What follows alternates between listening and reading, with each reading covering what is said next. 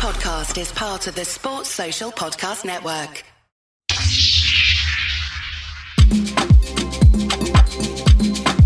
It's episode three of the Obi One podcast made possible by BetWinner. We've made it, John. We've made it to the third week. You're still best mates with John Terry and Frank Lampard. All is well in the world. All is well. All is well. I mean, yeah, it's been it's been amazing. First episode with JT and second episode with obviously Super Frank. Uh, it's all well in the hood. So yeah, let's say all is good at the minute. You're still on the Christmas card list. Yeah, I'm still on the Christmas card list. We're both JT and Frank. Uh, I was going to say we're about to disappoint Chelsea fans, but we're not because this is a world exclusive. Our guest for episode three. I am particularly excited about this man because he's he's a bit of an enigma. I feel he doesn't do much. No, in doesn't way do of much. interviews. No, It's a compatriot of yours. Who is it? we have one of my fellow Nigerian African top top hottest striker, Victor Osimhen. Victor Osimhen. Osimhen. I've got to get this right before Victor joins us. Victor Osimhen. You say Osimhen, it's. Osime. Osime. Osime, Victor Osime. Okay, so there's no N at the There's end. no N, no. Victor Osime. yeah. I'll let you say that. I'll just call him Victor. Let's call him Victor. Off this pod. I'm excited though, John. You've called him the hottest, the hottest striker on the market right now. Erling Haaland banging them in for fun at Man City. He ain't going anywhere for a while.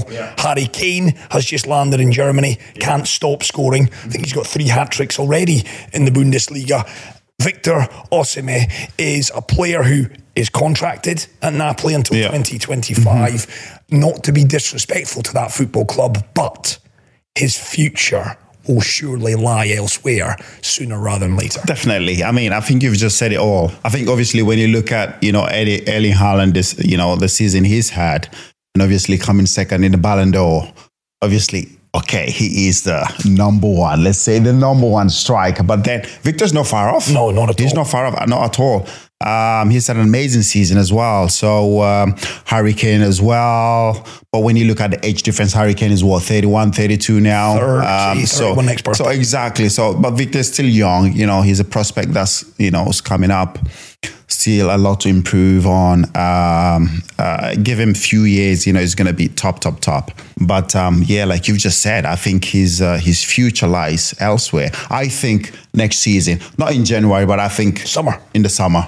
I think he, he he has to he has to move on. You know, if he wants to improve, if, if he wants to be in the top top league, he has to done it. move on. It's time. He's he's paid his due for the Napoli uh, for Napoli, and it's time. I think he needs to move on and achieve greater things. And he can't. He he he will only do that if he comes to the Premier League. Who do you see him similar to, John? Uh, a lot of people might dip in and out of Italian football. I see him a little bit like a DDA. I see attributes of the great Didier Drogba, Yeah, your former yeah, teammate. yeah. I see a little bit in terms of the stature of, of an Emmanuel Adebayor, another great African striker. What is he? What, what, what, who's the nearest player he's like? I think I think More I will. I think I will go more DDA.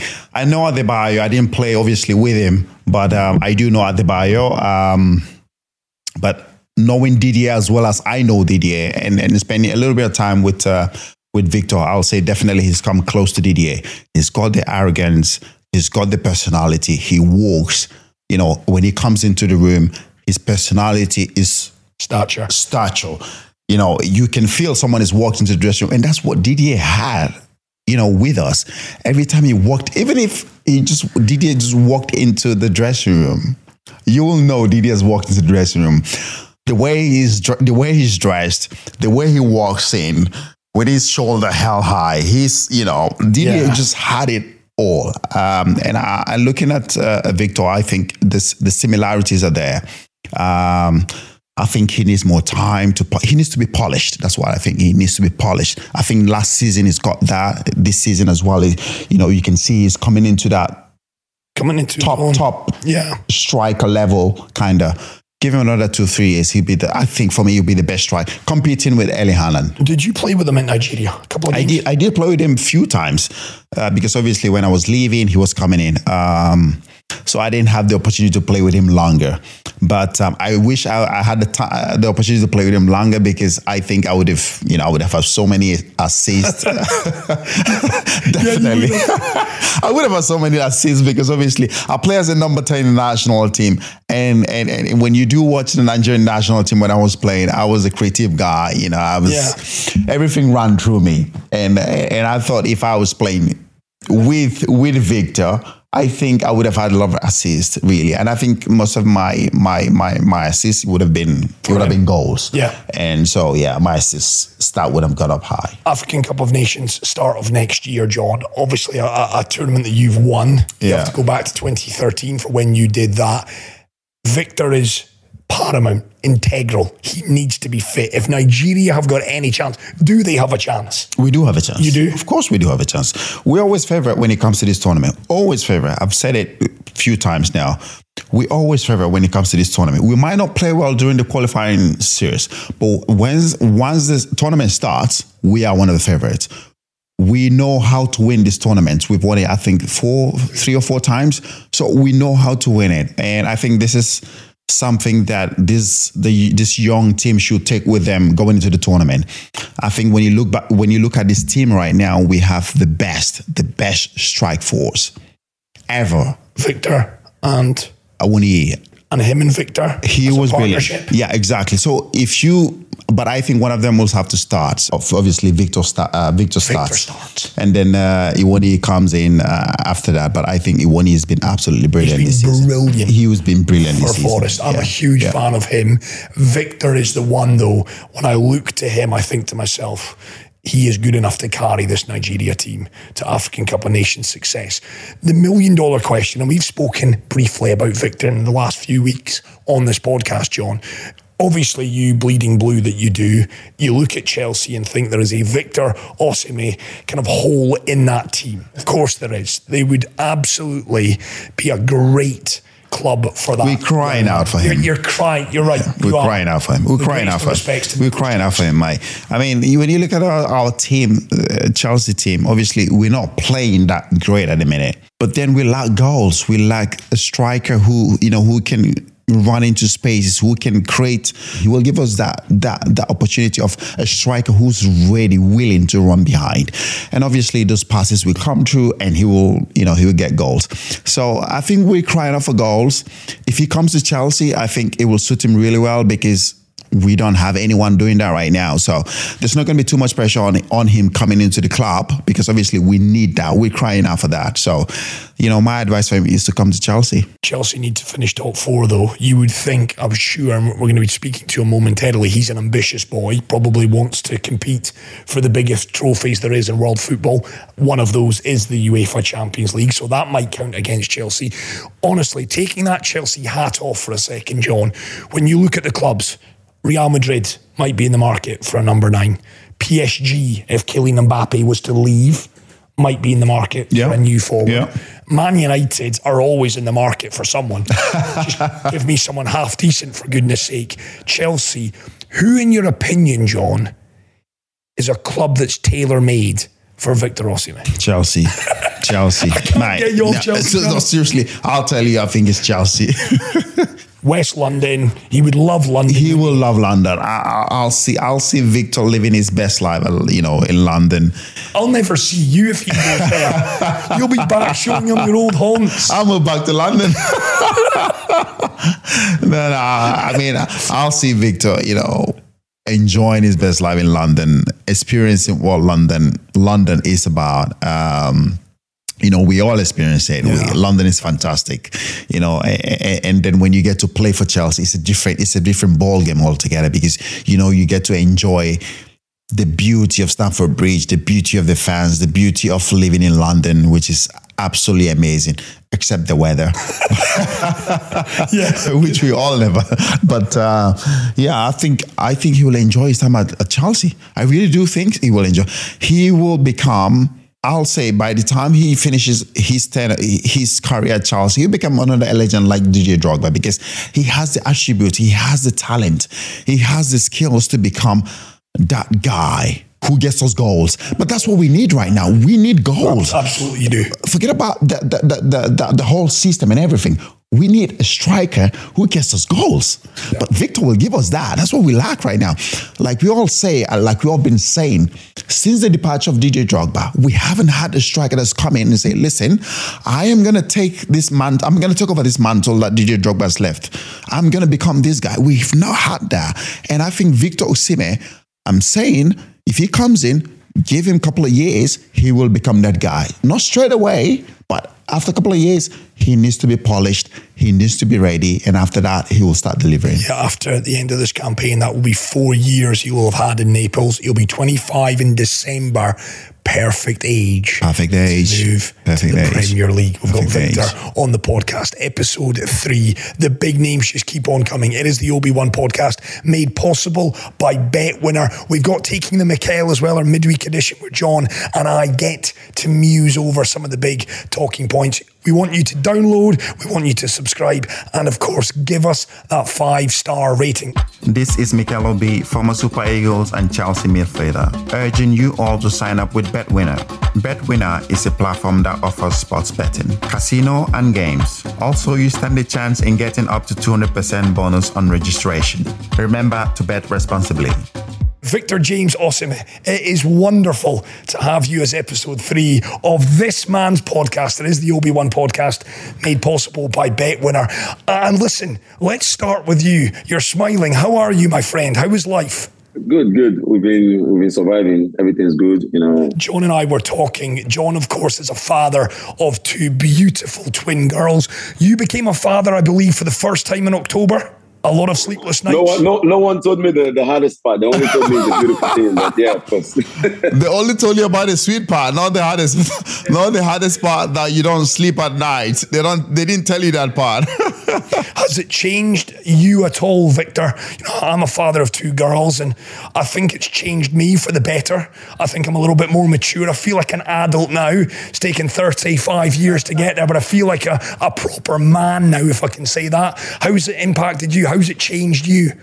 this has really changed me a lot on and off the pitch. And when I grind now on the pitch, I grind for my daughter because I really want to set an example for her on and off the pitch. You see, to see the life the father has lived before and what he has become now. So for me to to give my daughter some life lesson, I have to become one. I have to become what I want her to to to learn and everything like that. So for me, it's a it's a whole it's a whole kind of experience. Yeah, that's big, isn't it? Experience for me. yeah, that's yeah, big. Yeah, that's big. really huge. Yeah. Yeah, because I remember, I, I, you know, you know, I remember, uh, you know, you were talking.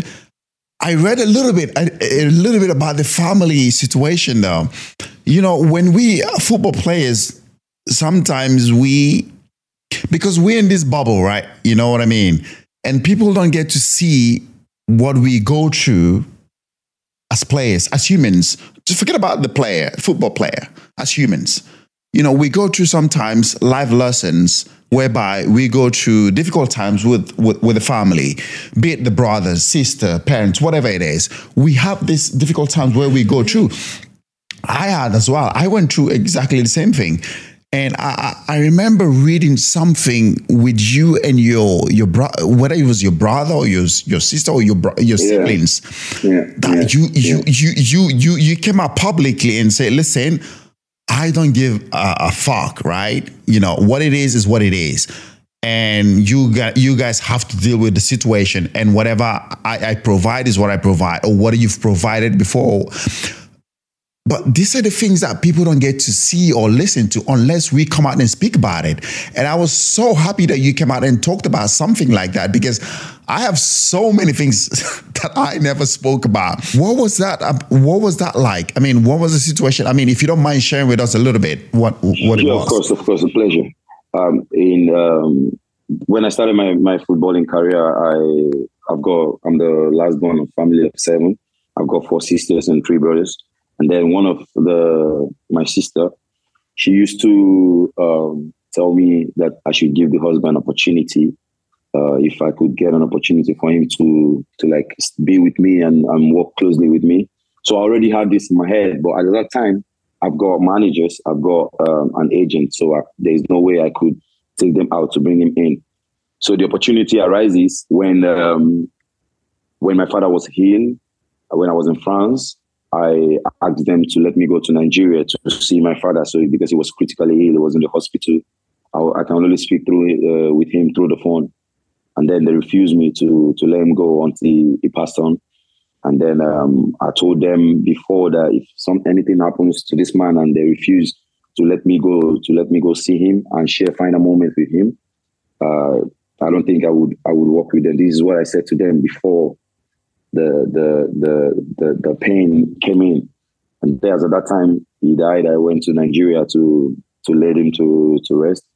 And I I broke every contract I have with this with these people. I actually stopped everything I have with them. I moved on with my life. And in, in 2020, my club, uh, my current club now was interested in me, in me. And then I, I was speaking to them as a alone because I had no agent. So I was, I was speaking to them. So I remember that this guy was there and I, I brought him in so that he could um, be with the agent that I assigned to do the deal for me. You know, and I was speaking with the agent that he can, you know, we give him some sort of, you know, some money when when everything is done, in which the the agent uh, agreed. But he persuaded me to sign three years with him, and I told him I don't want an agent with me because I've been backstabbed by this by these people in my previous uh, previous uh, managers and agent that left. So I told him do the deal and let us go our separate way because I don't want this. And then he said, okay. So I brought I brought the guy in and I, I got him visa. I, I booked him a flight to to come to to Italy.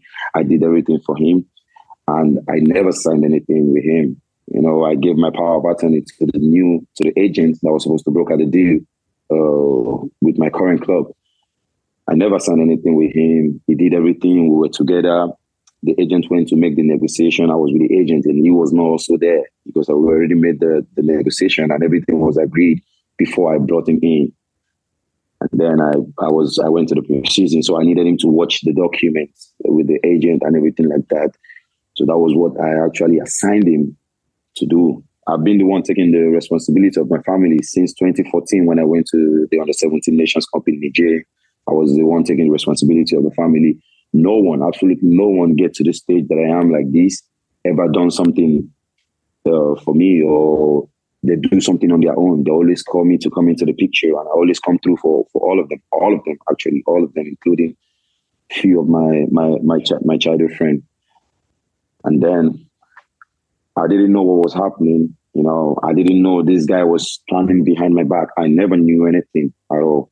So I had, you know, some kind of differences with someone. And this person was like trying to, you know, to reach out to me to tell me some stuff this guy has been doing behind my back. So I didn't want to listen because I'm not the type of person that listens to what other have to say about some someone. I do not. I'm not the kind of a guy.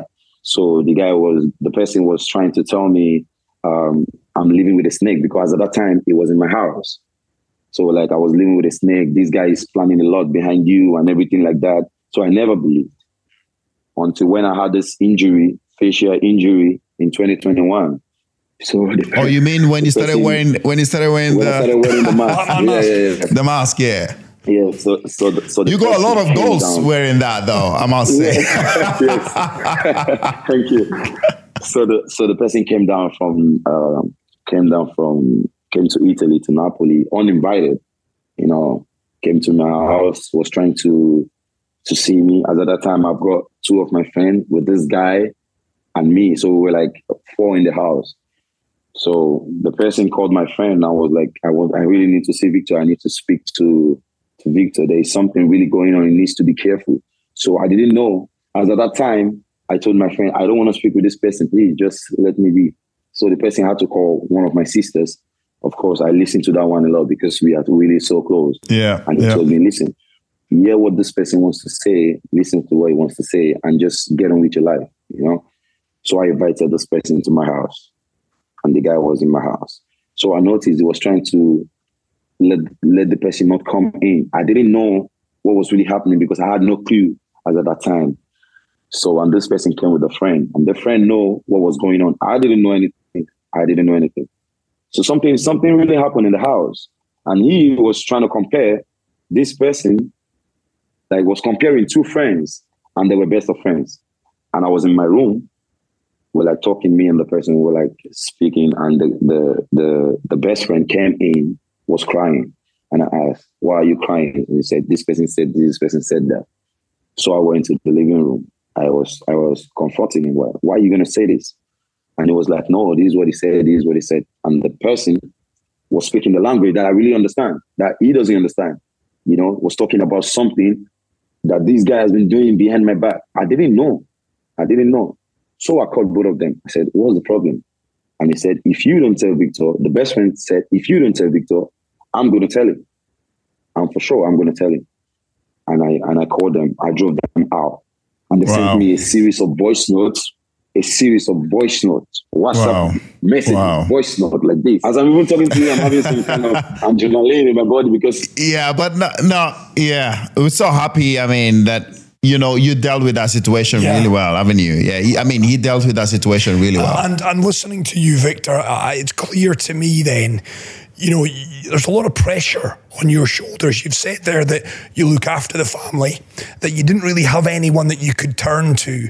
I mean, have you always been an independent man, Victor? Have you always been comfortable in your own skin, knowing that you are the main breadwinner, that there's a lot of people who do look to you to provide. Does that come naturally to you? Even before, even before, before um, I came into limelight, I've always been independent. I, I, left home at a very, at a very young age. You know, um, uh, senior man. I used to call him. I used to call him senior man. You understand? You understand? You understand the struggles of average, average. Yeah, yeah, you, you yeah. understand? So I used to like go to to do some some kind of some kind of jobs and then when I when I went to the national team the under 17, I took it upon myself to provide for my for my whole family. You sold you sold what was it? Was it pure was it water you sold under yeah, the bridge? Water, yeah. Yeah. yeah so I mean he sold I, water. So the you know when on on the bridge in Nigeria sometimes you have this under the bridge where you know you know cars and then the under the bridge is where people uh, sell like bread or water or whatever it is, food. So I mean, Victor's, you know, his story is that you know he he was one of those kids who sold water under the street, whereby you know people drive past, and then there's a traffic uh, light where you have to stop. So that's his opportunity to go with the water and sell. So he has to sell as much water that he can at that point because there's a traffic light before it goes green. Before it goes green and the cars are gone. So I mean, that's you know one of his stories. How old were I mean? you then, Victor, selling that water? Close to fourteen and uh, 14, 13 as at that time, because um, I got the struggle from my from my brother, the firstborn of the family. He struggled a lot to to help the family, like really a lot. So I've got this mentality of hustling from from him.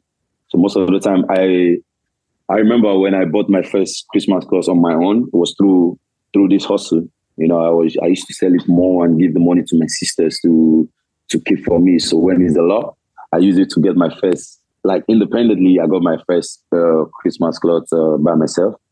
But yeah, the pressure the pressure is high. You know, when you come from a large family and you have to do things for each of them equally.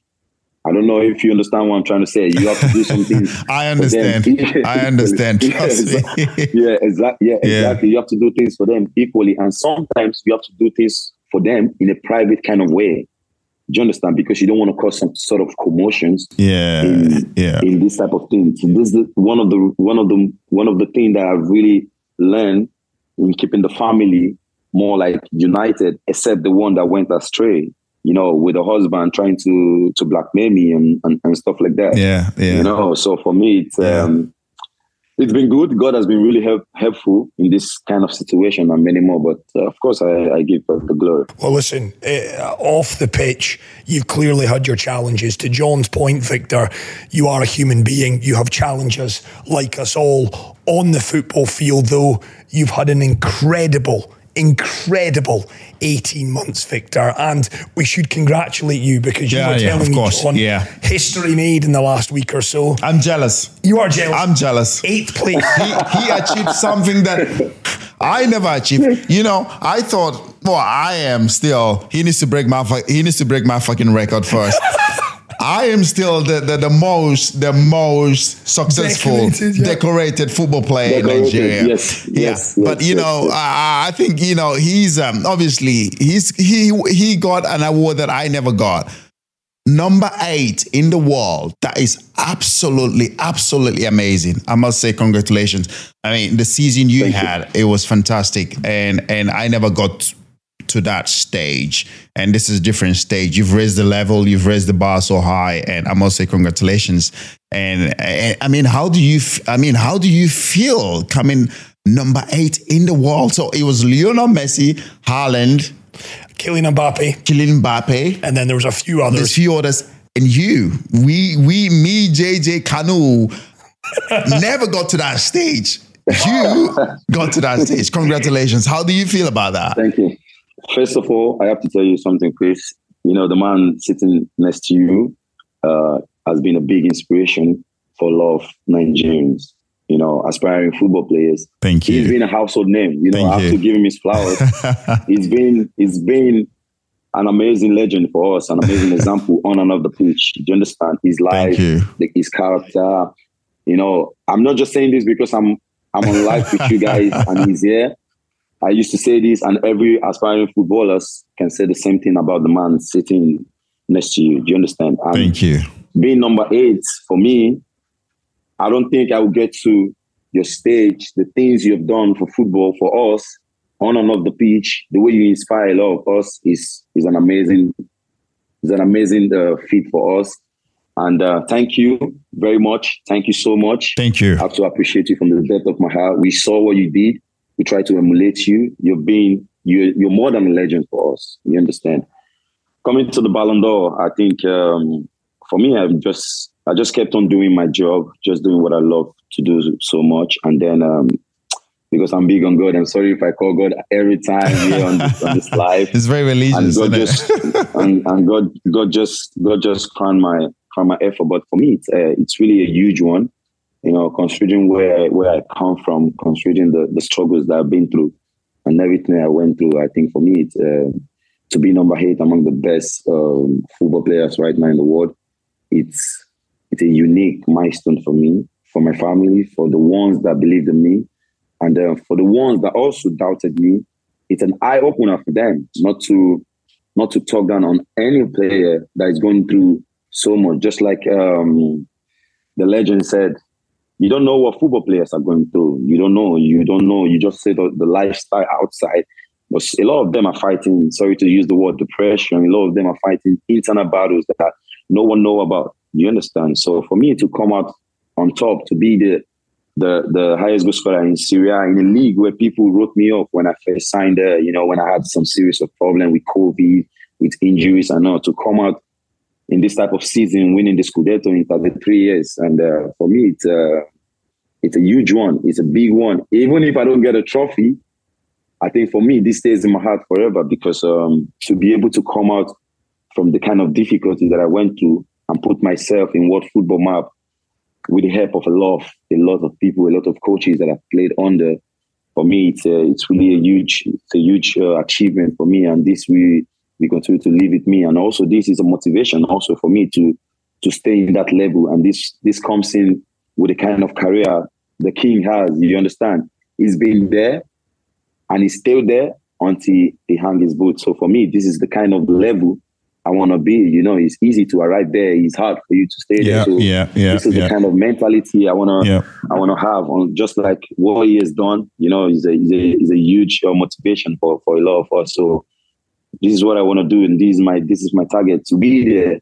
I'm there now, so I want to keep building on this momentum and, and stay there forever until I, until I retire. Victor John tells me that you're a very confident young man. You're confident in your own ability.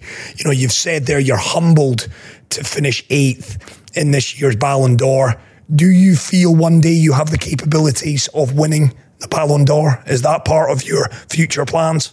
everything I've achieved, everything, the reason why I play the football is to get my family out, out of abject poverty. You know, the whole family is okay.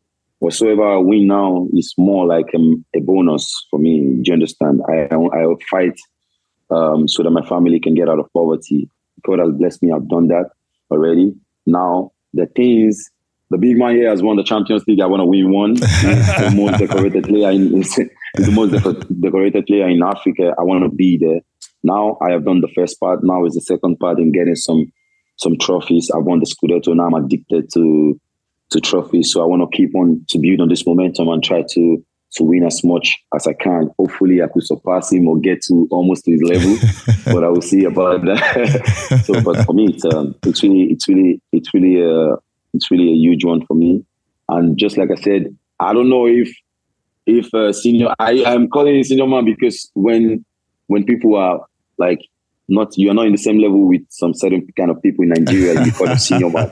Understand? It shows it shows some some sort of respect. Some sort of know? respect, yeah. Thank you. I Thanks. think um, I think um, for me in 2019 I was able to to share the same pitch with a legend that I have watched while growing up. Yeah, was it 2019? Yeah. I think it was 2019. No, when yeah. I yeah when I stopped. Yeah. Yeah. Yeah, yeah, yeah, yeah. I think I, I think I, I, think that was when you were coming. You were just coming through the national team, right? I yes, thought, yeah, yes, yes. because yeah, because I looked, yeah, because I looked at you. Then I was like, hmm. Victor Osimhen, you know, this guy, I mean, everyone is waxing a lot of relics. Everyone is talking so good about it. And then I was sitting down and, and, and, I saw this tall, lanky guy walking towards me. And I was like, who's this guy? And, and, and Victor, obviously, I've been hearing about you, but this is, oh, that's the Victor Osimhen. And I, you know, obviously, uh, you know, I thought, okay.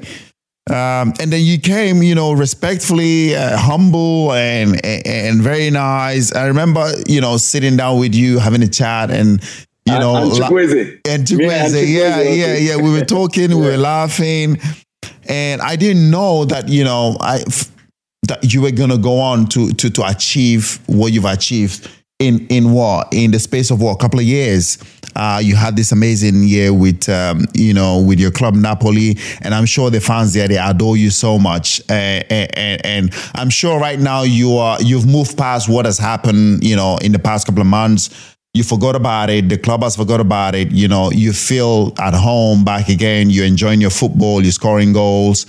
You're doing what you love to do. But I mean, it's one of those things that happens, you know, in a football club. And, you know, if it happens, it happens. And then we just forget about it because because that's your club. That's your like your second family, isn't it?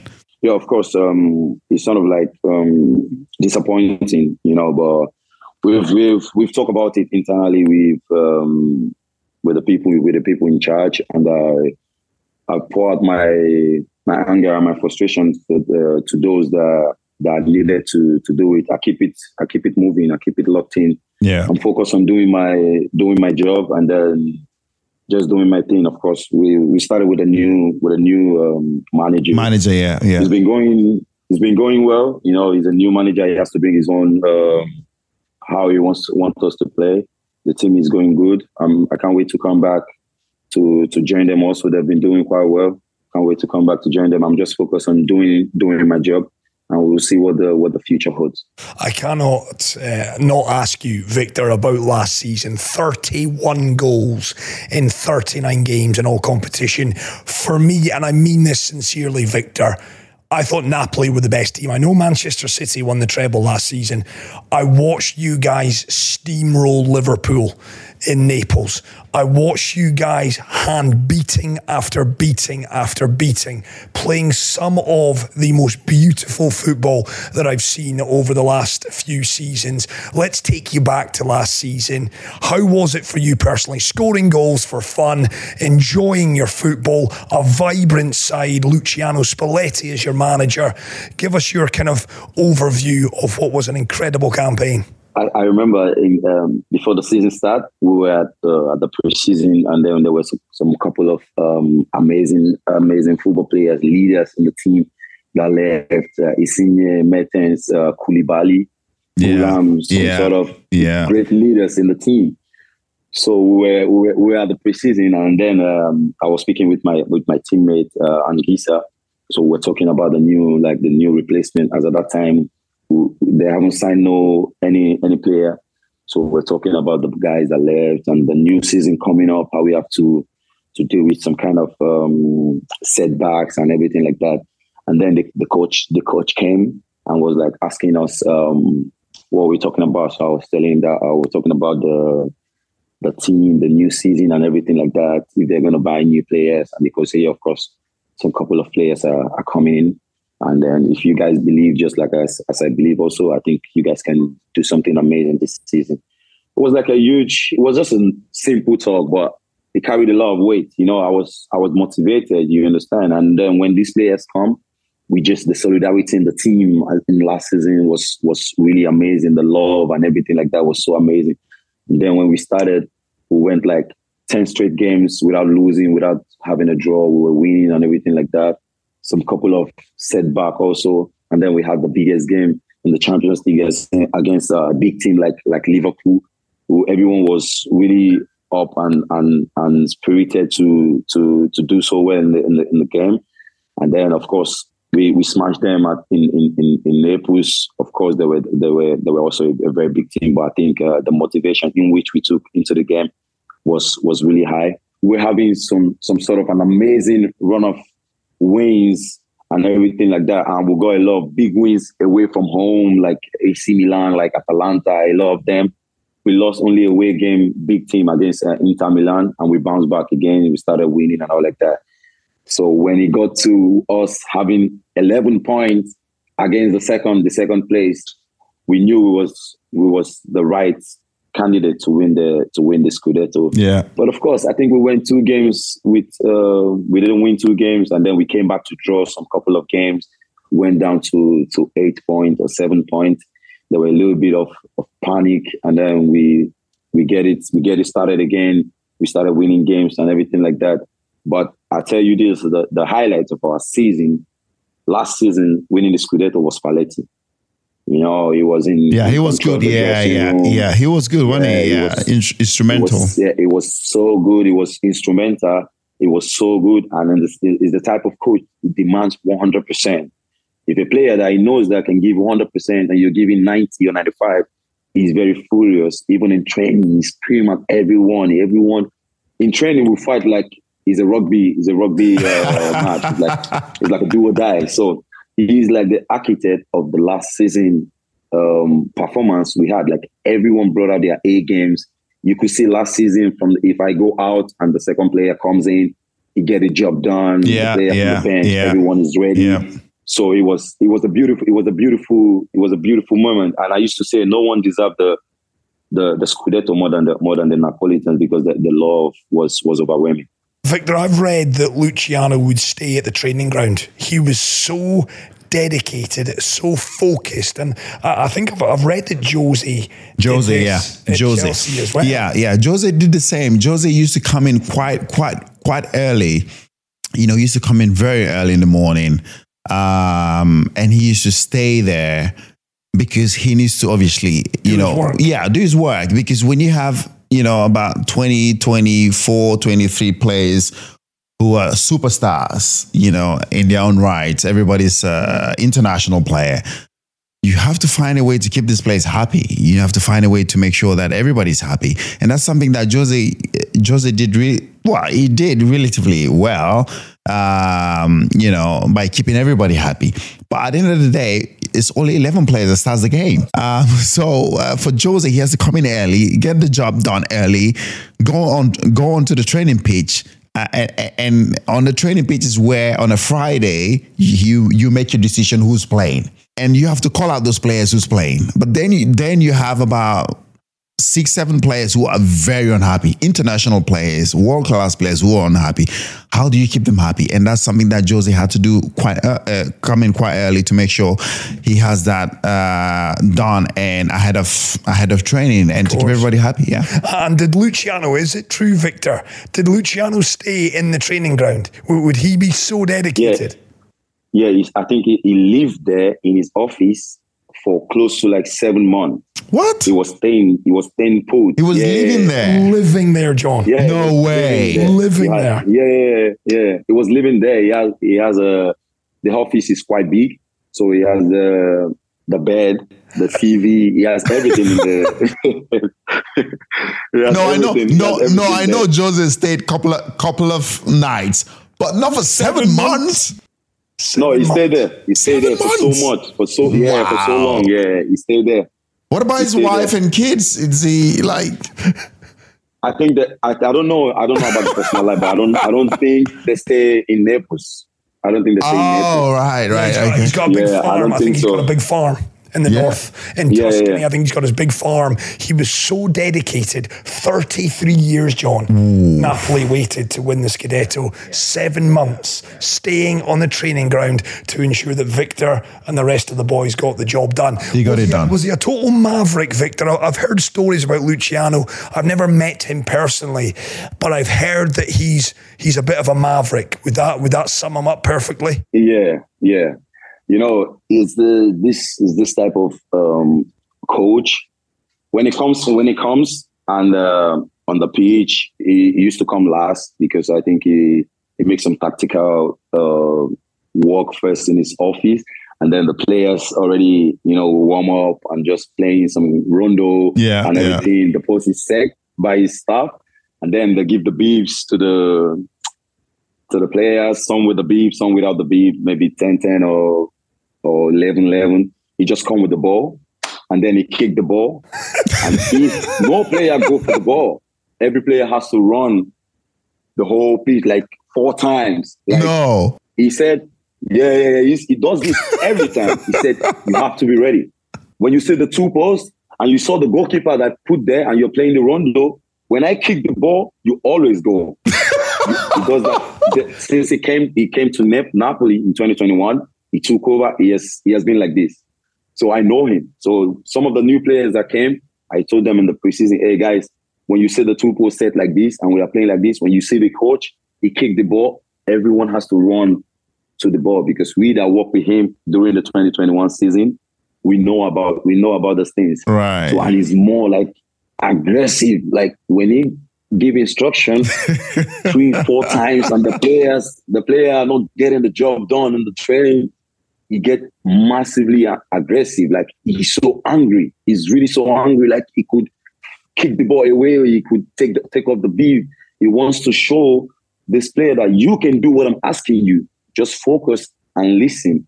Do you understand? I mean, yeah. sometimes in training we had some some differences in training. And after he would call me to his room, he would hold my neck and push me into his office. Yeah, I think I saw. Yeah, I think I saw a video once that you in training you got a bit, yeah, a bit upset or something like that. You know, in training and something Yeah, like yeah, that. Yeah, but but but is that something that happens more in Italy? Because you know, when I look at the the managers in Italy, you know, the, you got it seems to the manager seems to quite aggressive. Is that something that the fans demand from the managers and from the players? Because I was watching a couple of weeks ago, I was watching the Italian league. Uh, Juventus Allegri took took off his jersey. Did you see that? Took off his uh, um, uh, Jacket. uh, jacket, his suit, threw it on the thing, and kicked the board. He was so animated. He was so angry. But it looked like there's something that is That's the Italian. yeah, that's the Italian. that's like the. Italian because the Premier League players, yes, they do get upset, but you don't see them react that way. Maybe that's like something that is that like an Italian kind of the fans demand that, or or, or that kind of shows that you care about the, the club and you care about the the, the, the players or something. I don't know. I think I, I I really don't know much about the other coaches, but you know, with with, Spalletti, he's just like I said earlier, he's really demanding, and he shows this even on the in the dressing room and also on the pitch. He could scream at anybody, like you know, you don't care if you are Victor Osimhen or if you're. Uh, I think the oldest player there is Mario Rui. You could scream at everyone because you have to do what he asks you to do. But of course, he knows that oh, mistake is bound to happen in terms Yeah, of yeah. in terms of football on the pitch. But I think he's more. We know him. We know what he wants. We know how he's demanding. But of course, we won't do one hundred percent of what he's saying. But he gets like he's really the money and he's get he get aggressive when we don't get the job done. And most of most of the time, when we get the job done, just like against Liverpool, I could remember against Liverpool, we had for me we had the perfect game of the season against Liverpool. We did so well. Boom. The next day in training, everyone, we already put the time. We already we didn't have a day off. We didn't, have, No. we didn't have a day off. Wow. Yeah, the next day, the next day we had we had the You're back on the grind. and- and we're back on the grind, and he sent the staff, "Hey, put on the group." We had um, there's a video video meeting, and we had the meeting, and he came, he, sh- he choked everyone's hand, like, "Hello, how you doing? Hope you're good." And then he started boom directly to the game, and he started calling names of everyone. We had the perfect game. We won, I think, 4 1 or 4 2, I, I, I think. 4 1. And 1. then he started screaming. He started screaming, no, you don't have to make mistake like this against this type of big team. You have to, hey, and he's speaking Italian. So the, the Italian, when you speak, when you speak the, the Italian, you like when you speak about these things, is more Yeah, more aggressive. So yeah. they are like, and just like I said, he's the kind of coach that I've seen after Gattuso. Oh yeah, Gennaro. Are yeah. so- Gennaro. They are so demanding, and he is more composed. You know why I say he's more composed? Because in games like against Liverpool, against uh, Juventus, when we score, he doesn't celebrate. Everyone's going crazy, but he's just composed. Like he's he stand and he looks, and then he told us to to go back to play. I remember when I scored and I took off my my shirt. Three days after I got my daughter and I took off my shirt, he didn't say anything. And then after the game, I went to the to the dressing room and he came with me and he shook me on the hand. Hey, when you score, keep calm. Don't take up your shirt. Keep, you know, like keep calm. Don't like don't lose it. Just stay calm. Maybe you take a yellow card and you do something again and you take the red card. Keep calm. Yeah, If yeah. he told yeah, he told me this, he told me like specifically, if it's not that you became a father, you're gonna pay ten thousand euros for what you did. Ooh, ooh. Yeah, he told me. And he passed the warning to the rest of the team. When you score, jubilate, celebrate, but stay composed. But don't take off the shirt. Don't yeah, take it off. don't take the things like shirt that. off. So, just like I said earlier, he's in control. He is in control. Was he like a father? Eh, Was he like a father figure to you, Victor? Did you look up to Luciano like you would look up to a, to a father figure? We spoke a couple of times. We spoke a couple of times, like outside football. We used to speak a couple of times. I used to text him a lot of time. He respond in like minutes. He respond and he speak with me. We talk in, in, the, in the training ground after after the training. Not just me. You know, the rest of the rest of the, the the rest of the team can testify to what I'm saying. He's a good listener. Is what I love most about him. About mostly his aside, his assistant Marco also is a very good listener. He doesn't really speak English, but when you want to speak with him, he, he listen, he listen. And Spalletti for me, it's um, it's one of the best coaches in, in Italy. I have to be honest. You know, I I think for what he has done in a team like Napoli, I think for me, it becomes the best coach in, in Italy currently as as it is now. Yeah, I think to take them, I mean, to take you guys to that victory, to you know, winning the win the, winning the Italian league. But uh, you know, I I think maybe I you know I just need to go back to, to you know to the Ballon d'Or. I might need to have ask a very controversial question. You know, when I We love controversial on this podcast. When I, when I look at the, you know, I don't know if you saw the the African countries that voted for the for the Ballon d'Or. Did you see that? That most of the African countries. I know. Okay, I, I I'm not the one who goes with race or whatever. I think when you deserve Yeah, it, yeah, you deserve it. You know, if you are meant, if if it's your turn, it's your turn. If you performed well, you sh- you deserve it.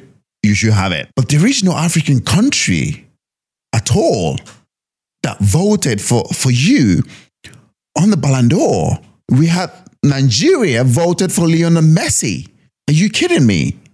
I mean, we have you who scored 31. What, 10? What? Yeah. for you- 31. Yeah. And he scored 10. He was 10, the top 10, goal scorer. exactly Africa. 10 in the African Cup of Nations qualifiers and you know we didn't have uh, Nigeria to vote for you as Yeah. do you think that's a worry because obviously we're trying to make sure our football and our players get the recognition that they deserve but you know I know obviously Lionel Messi or Haaland should should win the Ballon d'Or Should win. Yeah, Yeah. yeah, yeah. but I mean, in some way, we should have, you know, even if it's Supported Nigeria, own, support support- our own. You know what I mean?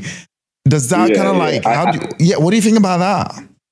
No, I, I, I, I, for for real, what you said, I just saw it today, Yeah, this morning. Yeah, I just saw it today. One of my one of my friends showed it to me, but I, I feel like for me, everyone is entitled to their own opinion.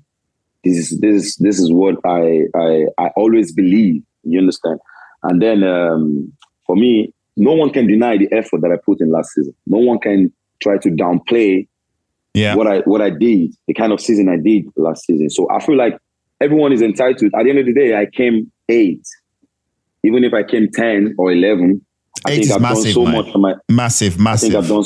Yeah. Yeah, I think I've done so much for myself to get the recognition I'm having, or the one I will continue to have. So for me, it doesn't really change anything. They could they can vote for who they who they like. You know, it's it's all love. From my own side, I don't I really don't put these things these things into consideration because I mainly focus on the people that love me so much wholeheartedly, the ones that support me, the ones that defend me and everything like that, my family, my friends. These are the things that really matters to me, not the ones that try to downplay everything that I've worked for, the season that I had, and then trying to put, uh, you know, trying to put the credit on another man's um, to another man. So for me, it's uh, it's normal. Everyone is entitled to their own opinion, so it doesn't change anything. I came out eight. I'm proud of myself. The people that that look up uh, look up to me are also very um, motivating by what I've what I've uh, what I've done. So of course, I think uh, it's a motivation for me too. But I will keep on Yeah. keep it moving. I don't. I Yeah. really don't care about that. You are the favourite, Victor. You'll be aware of this. You are the, the favourite to win the African Footballer of the Year award, which I believe is handed out. And I know Don't that's talk a about sore that. subject for you, John. it's a very sore subject for you. Yaya Toure, if he's watching this, should he just mail that trophy to you? Yeah. He needs to mail that trophy for me. what, what was it? 2013, 2012? 2013. 2013. 2013. I should have won the, the, the I should have. Of it, course wa- you it, it was my trophy to be won. I won the I won the African Cup of Nations. I won the African Cup of Nations. I won the I won the Champions League year before. the year before that, and then I won the Europa League the year Yeah. 2013. And Yaya only won what? Nothing. He didn't win. He didn't win anything. Nope. He didn't win anything. And coming into the the the the the, the ceremony, I thought I was winning. You had your acceptance Yeah.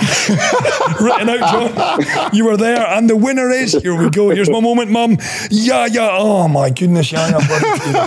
the information was I was gonna win it though. I was gonna win it, and I was a favorite to you know to win it. My agent said you you know you've won it, and I was told by the by CAF that you know I was winning it, and yeah, I was told. Yeah, we were told by CAF that I was winning, but the crazy thing is that it was the first time a player will do a hat trick of winning the That's right. yeah. So they had to, they had to give it to Yaya. Had to give it to Yaya because Wow. he was from Ivory Coast, and the the the, f- the CAF president then was Issa Hayatou. Yes, it was. Issa Hayatou. Yeah, yeah, yeah. I think he was from. I think is he from Ivory Ivory Coast. Ivory- Says answers my question. He was from Ivory Coast. So first time a player wins it hat trick. And yeah, I mean, I thought I was winning it because I had an amazing year. I had a year before that, I had an amazing year. I had just like you have, you know, uh, you know, we were winning everything at Chelsea, and I was playing mostly, you know, most of the games. I was a starter. And you won the African Cup of Nations with Nigeria. Exactly, won the African Cup of Nations. You know how difficult it is to win the African Cup of Nations with Yes, your, yes, you know, with yeah, your countries. yeah, yeah, so yeah, you know, we yeah. did that. So I had an amazing year, and I thought, okay, this was going to be my year. But then, you know, I think I got robbed. That's what I think. Definitely, I got robbed uh, of that of that uh, award. Yeah. But I hope you now are gonna, you know, it's your turn. Definitely, I think you should win it. And Victor, I'm going to test your knowledge here. Do you know the last Nigerian to win the African Footballer of the Year? I think it's uh, Kanu Nwankwo. He knows his stuff. He's looked it up.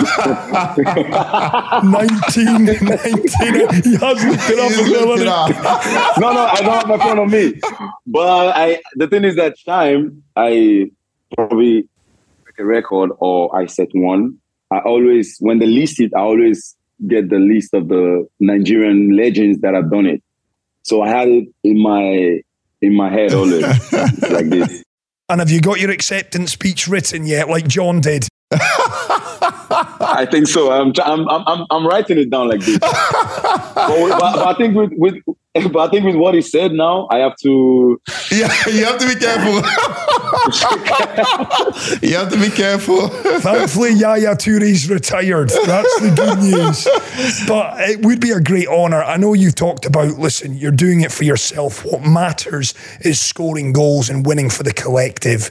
But to pick up African Footballer of the Year, Victor, I mean, what an award, what an achievement that would be for you and your family. It's going to be huge because I remember in 2016 I was the African Youth Player of the Year.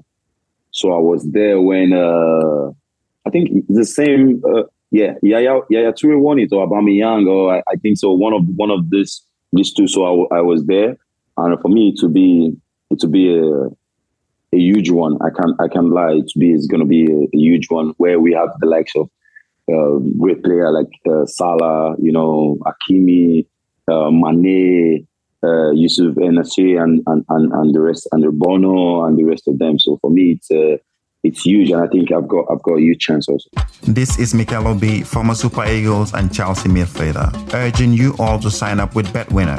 BetWinner is a platform that offers sports betting, casino, and games. Also, you stand a chance in getting up to 200% bonus on registration. Remember to bet responsibly.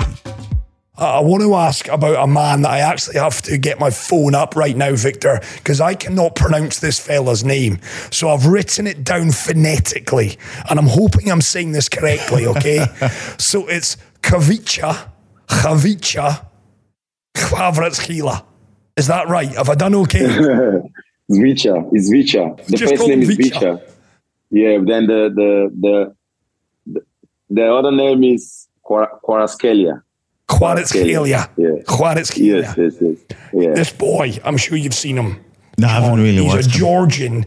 They're Oh, the calling him Georgian guy. Va- The one- Kvaradona. The one that the, the one that has the socks Yeah. on it. Oh He's like yeah. Jack Grealish. yeah, it's Jack Grealish. Oh yeah, He's got yeah, the yeah. socks down I haven't really, I haven't really watched him that much though. This boy looks Nice. special. How special is he, Victor? He's a, he's a, he's a, I call him in, in, in Italy. They say Maggio, that means for magician. He's a he's a player. He's an extraordinary talent. For me, it's um, when you decide when you decide to play. I don't think I don't think I, I can see any defender stopping him. It's it's really that good. It's really an amazing player. You know, he had amazing season last season when he when he came, he just picked it up from from where he stopped in um, in Russia where he was playing and came into the Serie A and light it up. You know, for for for a player like that, is for me it's an extraordinary talent. Just like I said, it's um, I'm looking forward to quantify. You know, to put to put in words for him, but he's he's so amazing player, and in the dressing room, he's a, he's an amazing guy. He's, everyone loves him. So for me, it's um, it's cool that we, we complement each other, and he's also a player that I really understood, and he knows what I want, and he know where I want the ball, and he he put it there. I think we we share almost. He gave me almost eight assists, know, last season. So for me, it's it's really it's really an amazing an amazing player. Yeah, a boy from Georgia Yeah. and a boy from Nigeria, and yet you've got this almost telepathic relationship. How does that happen? I've always been amazed at that, where you can't, you know, maybe he knows a little bit of Italian, he's probably learnt that mm-hmm. now, but the, the footballing language is so unique to me because two boys with very different upbringings, and yet in that side, I watched an awful lot of Napoli last season. It was almost like he knew where you were going to run, you knew what he was going to do. it was beautiful. So when when he came, I was I came last uh, to the preseason. He, already- he was already there, and then um, he was training. They were playing the small sided game. I was working with a uh, with a with a fitness manager, and then I was seeing what he was doing, and I was like, "Oh, he's this guy." I said, "Oh, he's one of the the new guy. He came uh, this morning and was doing something, scoring goals with his feet." Pa, pa, pa. And then when he when he's done, um, he came to the dressing room, so I was alone. I was just taking my stuff off, and I called him. Hey, bro! I said, "Sit. Where you from?" Like I was interested in like you know getting to know him and trying to integrate him to the team. You know, Because you need him to give you the- those one assists, of- don't you?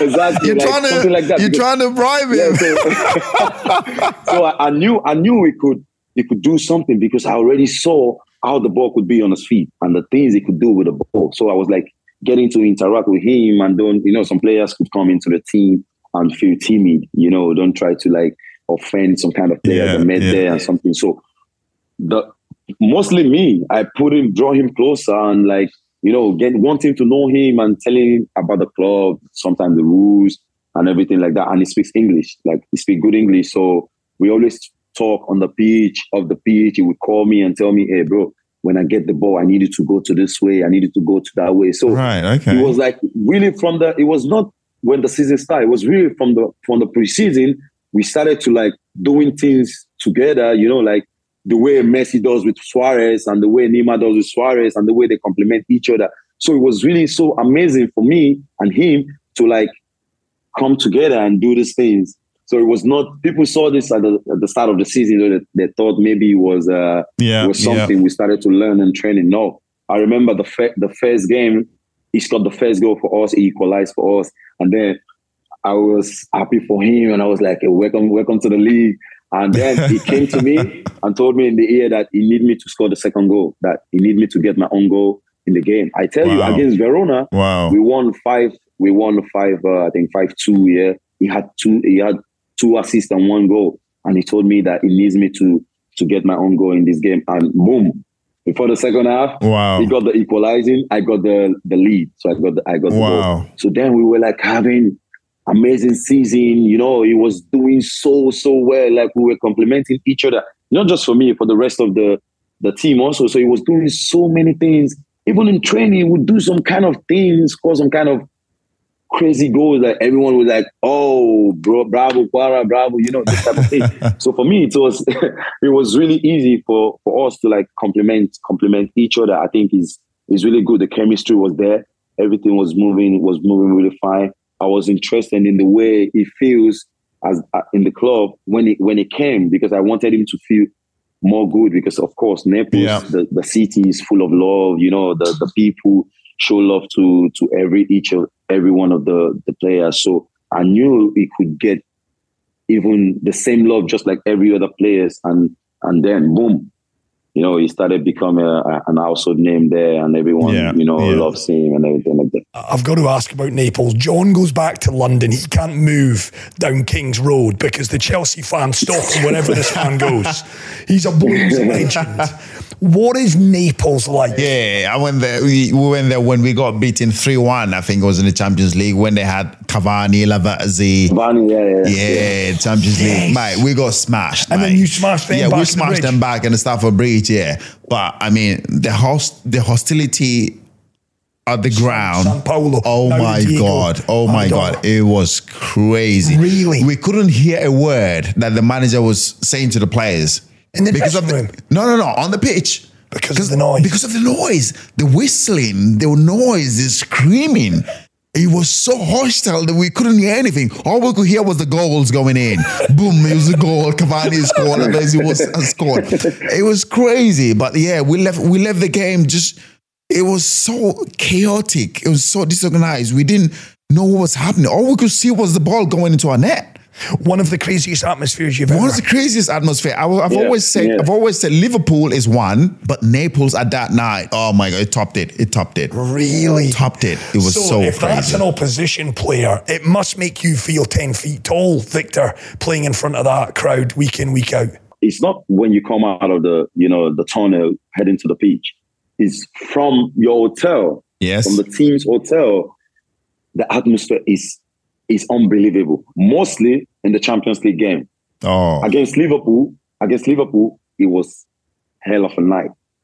Before we could sleep you know the, the, the police has to come there and like oh the player has the players have to sleep because they were gassed up about this game. They were like pumped up. They needed the game to be like in in in, in 30 one hour. yeah like in, in an hour. So when when we arrived at the stadium they moved the car everyone that was in front of the, the balls they're hitting the balls they were like cheering us up with the flame of the blue flame of the whole city because the, the, the stadium is in the middle of the city. So there were like houses, houses that surround the stadium. So the stadium is in the middle. In the middle, yeah. The people, the old, yeah, the, the old, the old people at the balcony, they were still cheering for their team.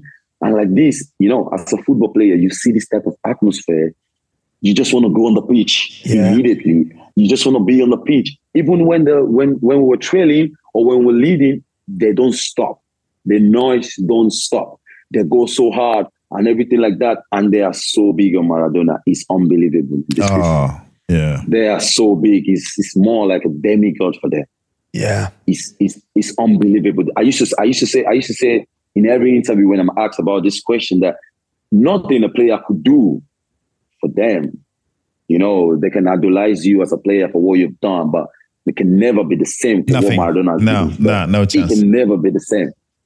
You know, and every, He's yeah, he's he's idolized. He's like a god. He's like a god in Naples. I mean, the, the, the, yeah, I remember we, we we went for a walk in the morning, and and all you could see on the buildings, the paintings, The mural, of, yeah, yeah. the paintings of him. I think there was there's even one where there's this painting, and and people go there to like worship, worship, like they go to pray Wow. yeah, yeah. on his picture. Victor's going to have one now. Yeah, picture. Vic, Victor's be gonna have one soon. And Victor. Because when, when you go for every corner of the city, you see his mural there. You see, there is a famous one that that is a window, is a big mural of Maradona. I think when you saw the painting, you know, it's long years back. So there's a window, is the is the is a famous one where the, the tourists go there to to take a picture there. Everyone, even when Argentina won the won the won the World Cup, everyone was there. Thousands of people go there. But guess what? I have not been there all my life since I arrived there. Really? You haven't? Wow. Wow. Yeah, I haven't been there because- Wow. When you go there, because I want to go there to take picture.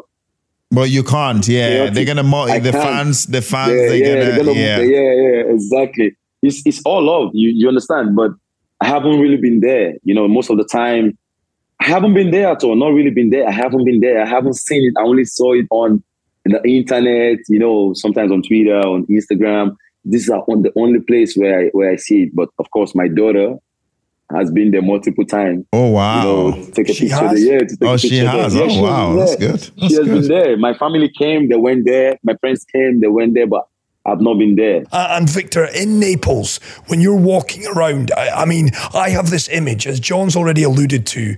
It's a it's a mad city. It's football through and through. You guys are demigods. What are- what is it like for you? Can you walk down the centre of Naples? No. no. It's it's even in the same. It- Let's not even talk about, you know, like the, the main city. When you go to the training to the training ground, you see these people in the sun, in the rain, in cold weather. They're outside. The kids are outside. They move the car. They want to take autograph.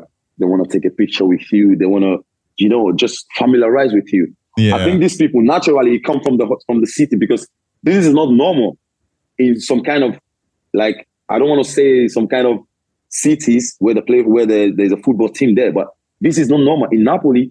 They are bent on their football. They are bent. It's like a it's a tradition It's for a them. Yeah, it's, a yeah, yeah. it's a tradition for them. The, the the the badge for them is is more like Yeah. it's an amazing thing for them. That's why every player get the love. I don't know if you understand. Every player get get the love. When I what I've seen with my eyes, what I've seen, the things that they do to me, you know, in my house, come to my house. Most of the time, I go to get something or they deliver some some waters for me, some beverages. I don't pay. wow. If I go to, to Wow. eat pizza, yeah, I don't I don't pay. You understand? Wow. For me, it's I, don't wish you got that in when you when you when you when you when you try to pay, when you try to pay, they say no, thank you for what you've done, you know, for for for the for the for the city and everything like that. And I could remember last season when we were like um eight points behind the second place, eight points, they already start decorating the city. They were painting blue. They were doing a lot of things. There's, there's this famous Vesuvio where they used to they, they call it Vesuvio. They try to you know they build the thing in the middle of the city. It's like a it's like a volcano. They build it. They build in the middle of the city. They were they started to celebrate. You know, you see you see grown man of 50 years old, 55, 60, you know, come in front of your car, accompanied by the grand by the granddaughter or the grandson, you know, come to tell you it could mean a lot to us if we win the Scudetto. You know, these things, I don't think I'm the only one hearing these things. I think the rest of the players also could testify.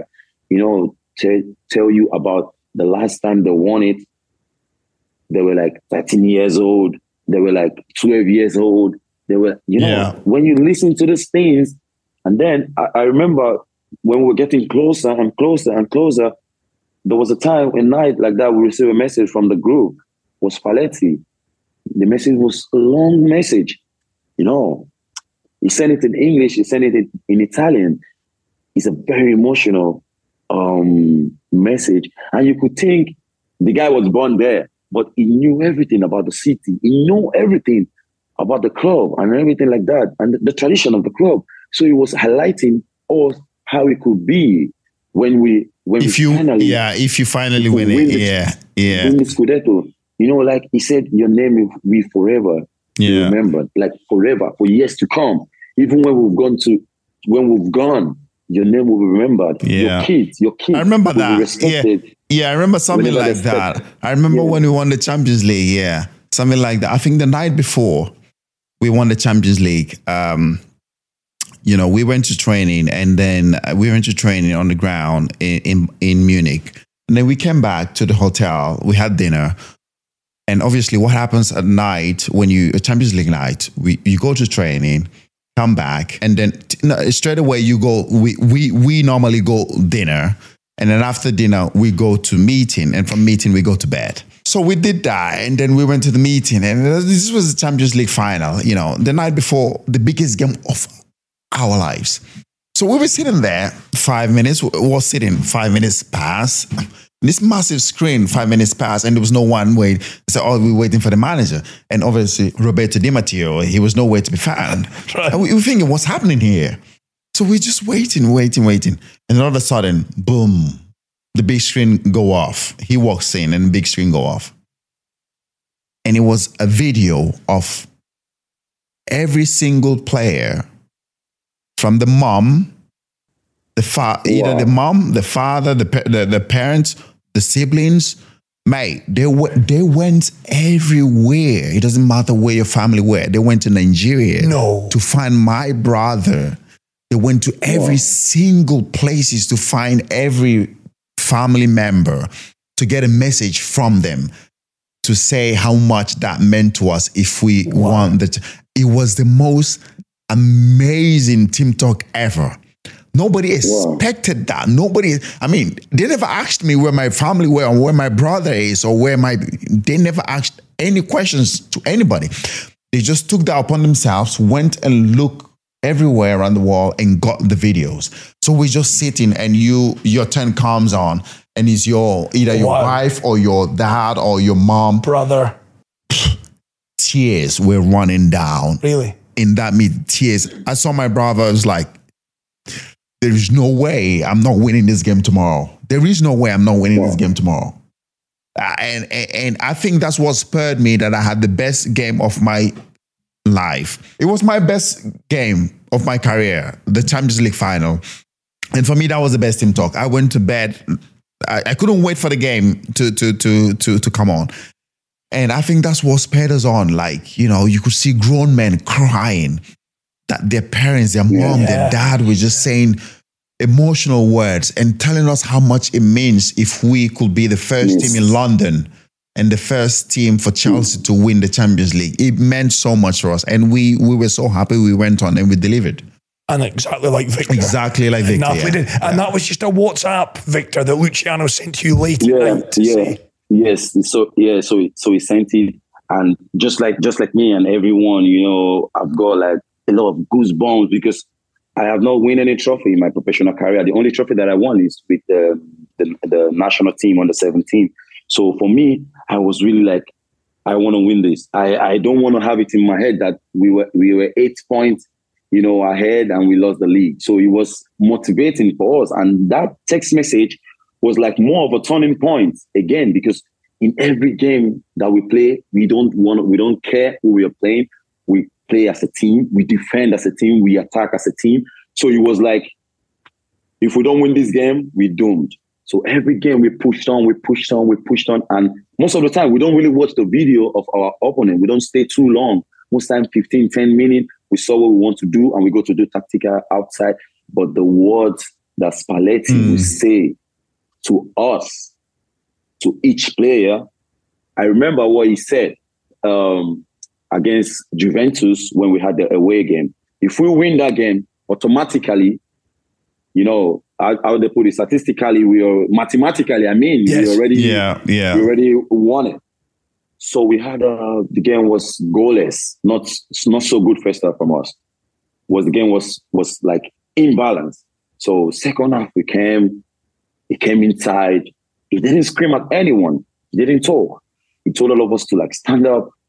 He looked at everyone's eyes, like he come to you, he look into your eyes, he move to the next person, he come, he come, he come. That must be scary, né? Everyone, but but the doctors, everyone, the, the team manager who were there, and he stood in the middle. And he said in his life, he has played, he has coached almost 1,000 plus games. He hasn't won a trophy. And a lot of you here hasn't won any also. I don't want to be a trophyless one. I'm sure you don't want to be a trophyless, you know, player or something. But you have an opportunity in your hand that you can change your life, not money wise. You can put yourself in a history book. And when you talk about history book, when you talk about the big clubs, you know, these these clubs are like condemned to win trophies in each season, this club, because they are used to it. So Napoli, it's been 33 years. They last warning. But if you win this game, we can go home to Napoli and you're gonna see at the airport what I've been telling you guys about. Mm. You wanna win this game, everyone's screaming Italian. Yes, we Yeah, want to win. yeah, Like, I remember that everyone's, game. Everyone's Yeah. screaming. And then we went on the pitch. We were playing, playing, playing. Just like I said before, on the bench, the whole team was ready. 100% we were so focused. Like nothing was even distracting us. And then comes the the guy, Raspadori. He came from the bench. Pam, pam, pam. He hit the goal. In the in the dying minutes, 1-0 in Turin.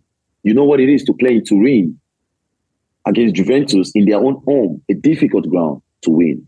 With our small fan that came to to to, to support us, when the goal came in, boom, he didn't say anything. We celebrated, we we celebrated, and then he, he called the captain to pass the information.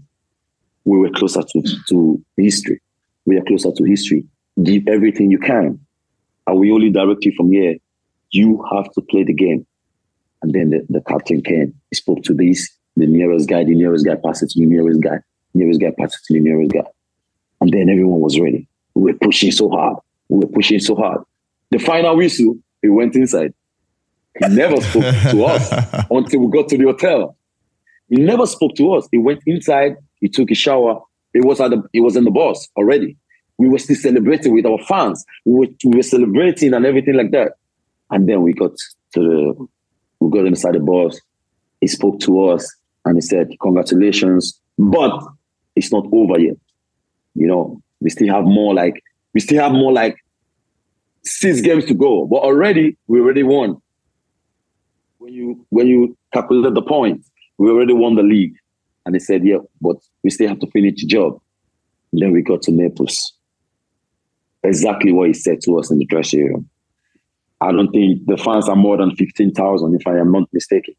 Wow. The whole airport, the road, the road was shut down. Was closed for you guys. They already, yes, they already Wow. have the flame up with the with the banners. You see the little kids, clock in the neck, the the the old people coming with the with their grandson, with the sons, with the daughter.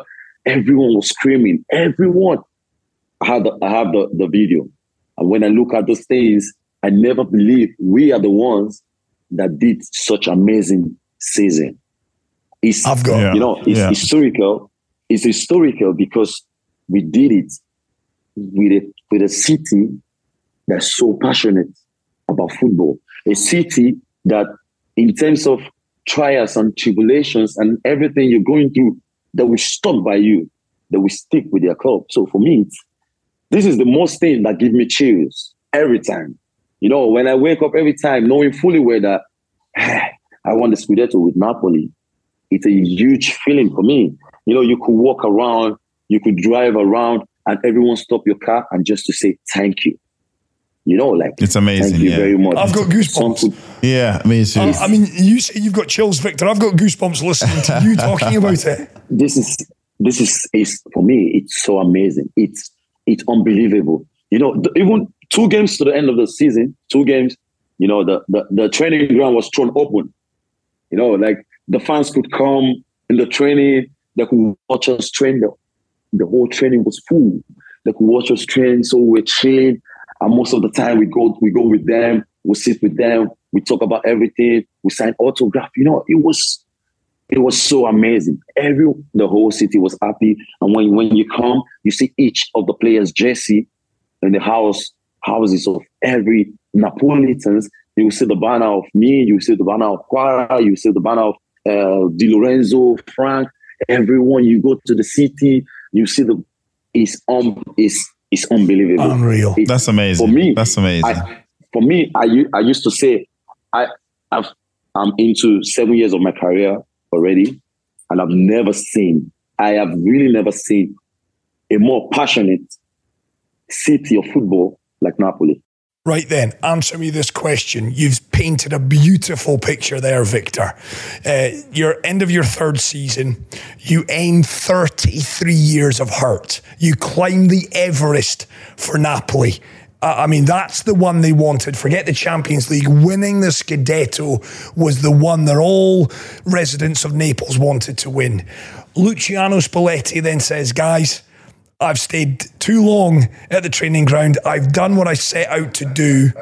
Be honest, Victor. Did any part of you think in the summer, maybe I need to move on now? Maybe I've achieved all that I need to achieve eh, eh, at Napoli? Just how close did you come to leaving the football club in the summer?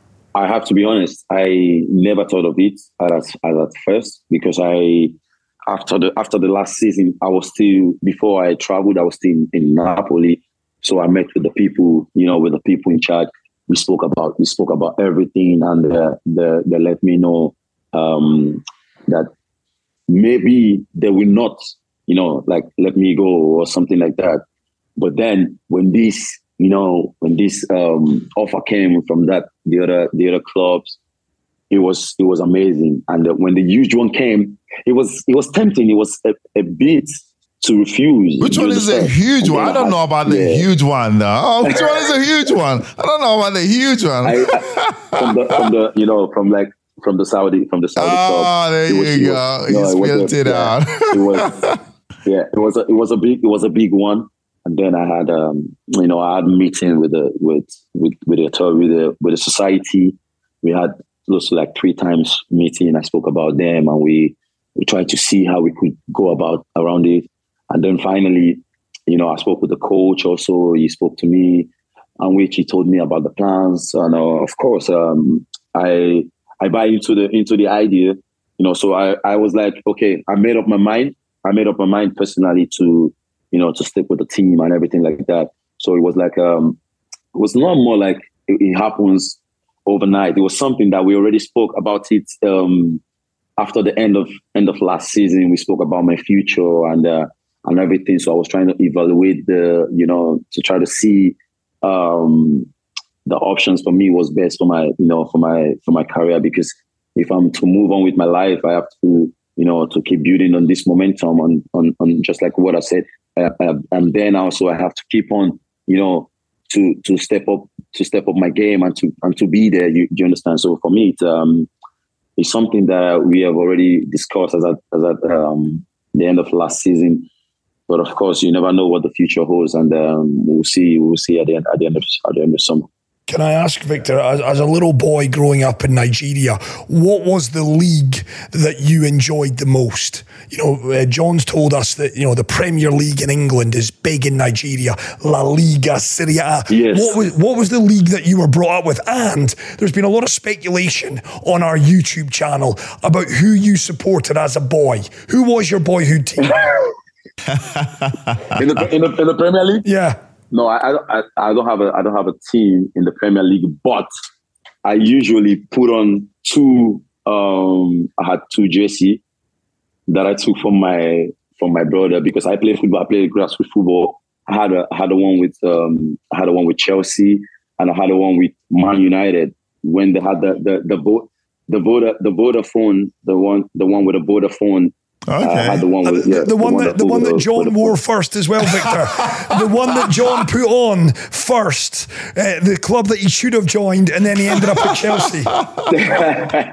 so I, I used to, I used to, but I've got a lot of a lot of my friends are Chelsea fan few of them are, are Man United. You know, like you know, in, but we watch in Nigeria, just like you said, everyone watch Premier League the most, the most. So for me, it's, uh, it's something that we, we really enjoy watching every time. Most of the time, we watch La Liga or we watch Serie A too. But the Premier League is is something that is a unique is a unique one for every African African country because it's, a, it's an exciting football they play there and uh, it's really it's really very in, the intensity is really high there. So for me, it's uh, is something that, that is really huge in, in Africa. Obviously, I want to be respectful to Napoli. Your future is there. I'm picking up two things. You had a big offer from the Kingdom of Saudi Arabia yeah. in the summer. I wish I was getting a big offer. I wish I wish I did as I well. I wish I did as well. We could all be making. I wish money. I did as well. But, but but I think when I look back at that time, when I had the, when I heard about the rumors, uh, my my initial thought was, I just I just I know, obviously, you know, where we're from, everything, the whole struggles and everything. But I just thought, okay, okay, okay. It's not like yeah. it's your first offer. You know, you've been at the, you've been you've played you've been in Europe. You've you know you've you've you've done well for yourself. I, I was thinking, please, please, Victor, don't. I, I just think it's not the time to go because I know you can achieve so much more. Um, and he said it. He yeah, exactly, and, and, exactly, and that's why I, I, was happy that you you didn't take the offer. I know it's crazy money. I know it's amazing money. It will change everything. You know, just two years of that of playing in in Saudi will change everything for your life. You know, you don't have to work anymore. Your kids don't have to work anymore. Grandkids, grandkids don't have to work anymore. I know all that, but I just thought, you know I just hope he stays. I just hope he stays at Napoli or maybe next season, which I know you're gonna come to Chelsea. I'm telling you, I'm gonna be the agent to to broker that deal right now. so you are 100% coming to Chelsea next season. I'm gonna make sure that deal happens because we're crying out for someone like you. We're yeah. crying out for someone since the big man left. Obviously, you know Didier Drogba left the club. My my teammate, you know, we haven't had anybody with that figure, that stature, that that that that personality, and and and someone who can score goals in big games, and somebody who we can depend on on you know scoring goals. And I just feel like you are that person. You will fit right in at you know what we need to achieve at the club because we're crying out for someone who will get us goals, and I think that's what you will give us. So, I personally think. So I hope, wait yeah, yeah. Saudi, Saudi can wait. Give us, give us two, three years at Chelsea, or four years, and then maybe Saudi can happen. But, but yeah, Chelsea next season. I, I, I, hope you come at the club. It's amazing. I'm obviously to live in London. We don't have the best weather, but everything else is amazing. Trust me. The club, uh, people at the club, the, the training ground, everything is absolutely amazing. You sound like the owner of the football club making a pitch to Victor. You pick whoever you want to pick, Victor. Come he, to Man United. He's a Man United fan, that's what he's saying. Come to Old Trafford, Victor, we need you. But in all seriousness, does the Premier League, uh, and, and John's right, he is absolutely right. You know, the Kingdom of Saudi Arabia are doing wonderful things, but you've got many more years ahead of you. Mm-hmm. Do you want to stay in Europe for, for the foreseeable future, Victor? Of course, yeah, of course. I think um, what he said is true. And, um, you know, I had this um, thought. It was in August was a huge, that week was really a huge one, a huge decision for me to take. But I actually put everything in God's hand. And, uh, you know, the more, the more I said no to these people, the more they increase it, the more yeah, they increase it. So yeah. it was, it was, it was literally, it was literally like, wow. So this is like for yeah. you, you know, seeing these things. And then I spoke, I spoke also with the, you know, with the people in charge, and um, they spoke, we spoke about it with That's my club and everything like that. And then we see what we could do, and then we decide me and me and me and me and uh, me and them. And then I, I told them, listen listen, I, I, I like these people. I want to, I will, I will stay and everything like that. For now, I, I don't think um, I want to leave for this, for the, for now. So then they, they understand where I'm coming from and everything like that. But they, they never gave up. They never gave up until the end of their own transfer you know, window. their own transfer transfer Yeah, window. yeah. They never gave up. And I, I but I, I said to them, even before we played the first game of the season, I said to them, now for me, it's, uh, it's done. I really don't want to go back thinking. I really don't want to go back. Of course, it's a huge one, just like you said. It's an amazing one that is going to change, you know, change my life even super, really amazing. You get, you understand? But of course, I had to make the decision that is quite good for my career too. In as much as we play the football for money, there's some, some sort of honor that comes with that comes with it. So mm, I had to just, you know, just decide like that. Before you came on, Victor, John w- was talking up the fact Didier Drogba. You know, I was making some comparisons. Didier, Emmanuel Adebayor. When I watch you, I see a little bit of Emmanuel, and I was asking uh, John about does he see Didier in you? And, and I guess the greatest compliment that John gave you, Victor, is that yeah, he sees a little bit of Didier. There's a stature there. You play, you're aggressive. You know, you, you give defenders a headache from minute one to minute ninety. A little bit of arrogance, yeah. Yeah, a little bit of that arrogance required as well, Yeah. Victor. I mean, who did you look up to? Who do you model your game a- alongside and on? Didier Drogba, you know, I, I remember when I when I was still playing grassroots football. Uh, so we were done with with the game, but I did well. And then there was a guy he loves football a lot, and then he, he called me and said, "Do you know the kind of player you are playing like, or you? I think you're trying to become like." I said, "No, I just I just played my play my game."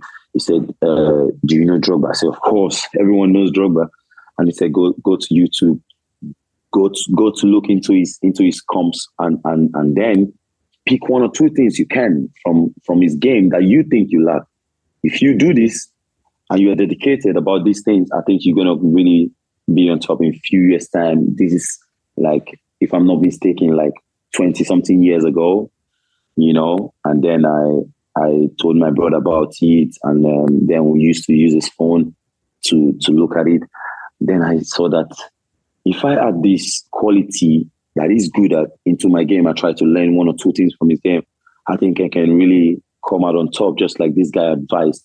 So every time I will use my brother's phone, or I go to this guy's house that advises me, I will use his his, his laptop to watch the video.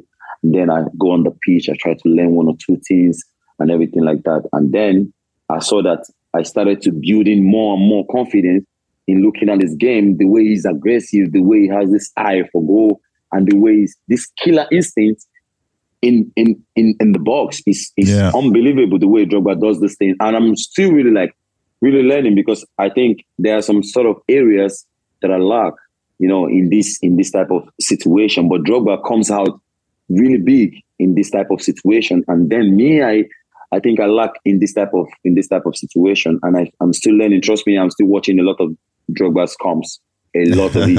I'm still watching it as well as some other amazing strikers. Uh, we've got some legends of strikers. We've got so for me, it's um, it's really huge. And then at the World Cup, when they asked me, I said "Did Didier Drogba, and then in after like three days again, one of the guys showed me the tweet he made.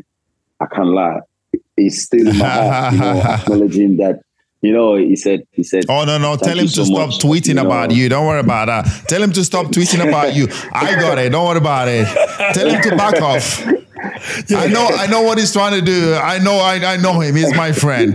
Don't worry about it. so the the, the, the, the, the highlight the highlight of everything is that last last season he takes me he takes me on Instagram. You know, you wake up seeing someone you admire so much, someone you idolize so much. You know, wake up and go on Instagram message and see Didier Drogba with a verified page. At first, I went on his page to see if he's the real one. then I saw, wow, and I was I took a screenshot of it like three times. And then I, I replied, and I, and you know, the message was really inspiring and encouraging to me, and uh, it was advising me to keep it up. That he's watching me, that he's rooting for me, and everything like that. You know, he's, you know, I've got this motivation that I needed, and then seeing your idol text you, you know, motivating you also like it's a, it's a huge one for me. It's like a double motivation. So for me, I like, oh, thank you so much. I I, I really appreciate. Yeah. I haven't met him in person. I think I think Senior Man is going to do it. No, me. amazing guy. Try to meet him in person. I need to meet No, him in person. Yeah, amazing guy, amazing. yet. No, amazing So guy. I think I to yeah. I think when you meet him, I think both of you, you know, I think you guys are gonna, you know, the chemistry is gonna be good. You guys, you know, like you said, uh, there's a lot of similarities when you guys play, when you, you know, when you play as well. Uh, amazing guy, top, top, top, top guy. A guy we depended on for so many years. Yeah. Um, when it comes to big games, you know, he was for us. He he was the guy. I mean, we had the likes of John Terry, Frank Lampard, obviously, two uh, wonderful, wonderful footballers. Um, but then when it came to the big games, the big games, when the big games is the big game, there's one person, it's Didier. And he knows that is his stage to shine. He always saves his whatever craziness or whatever he does for the big game. So, um, and he always, he, you know, he always delivered. And um, and and I think um, you have everything, all the attributes, all the when I see you, even your mm-hmm. run and everything, the way you mm-hmm. hold or play, it just screams Didier. So I, I just hope you know you continue with that and you know continue improving. Obviously, you know, like you've said, getting to the top is is is is one thing, but you know, Yeah. Maintaining you know, it. we stayed for there for a long, long time. You know, I stayed at the top for 11, That's why 12 Chris. years. That's why. That's why the most decorated. You know, he can You know. one and a coach. uh, You know, that's why they are there. You know, it's something people think i- is just to emulate the people that win trophies. No, but he has been there. He went there and he stayed there. Yeah, on top of his game. I never changes. Yeah, yeah, It's difficult, you know. There's a lot of distraction in this in this generation. So yeah. and, and Victor, obviously, African Cup of Nations is around the corner. You know, how big of it, and, and you know, finishing up and then finishing up very soon. How big is it for you as a proud Nigerian to pull on that Super Eagles jersey? But how massive would it be for you to follow in the footsteps of John Obi Mikel and his era and his teammates and win the African Cup of Nations for the country? it's not going to be easy. But of course, um, I think he can also agree with us that in this current Super Eagles, we've got the talent. You know, we've got what it takes to do so well. You know, putting the putting the, the jersey of the Super Eagles is a privilege. It's not it's not really our birthright. You know, it's a privilege because we've got millions of players that could wear the jersey also and do even much, you know, better than us. So we were just privileged to be to be called upon to represent the the, the badge. But of course, the Nations Cup is coming up. Uh, it's a big task for us. It's a huge one. And then, um, just like I say, it's not going to be easy. But of course, I think we've got the talent to to do so well in this game as well as winning it.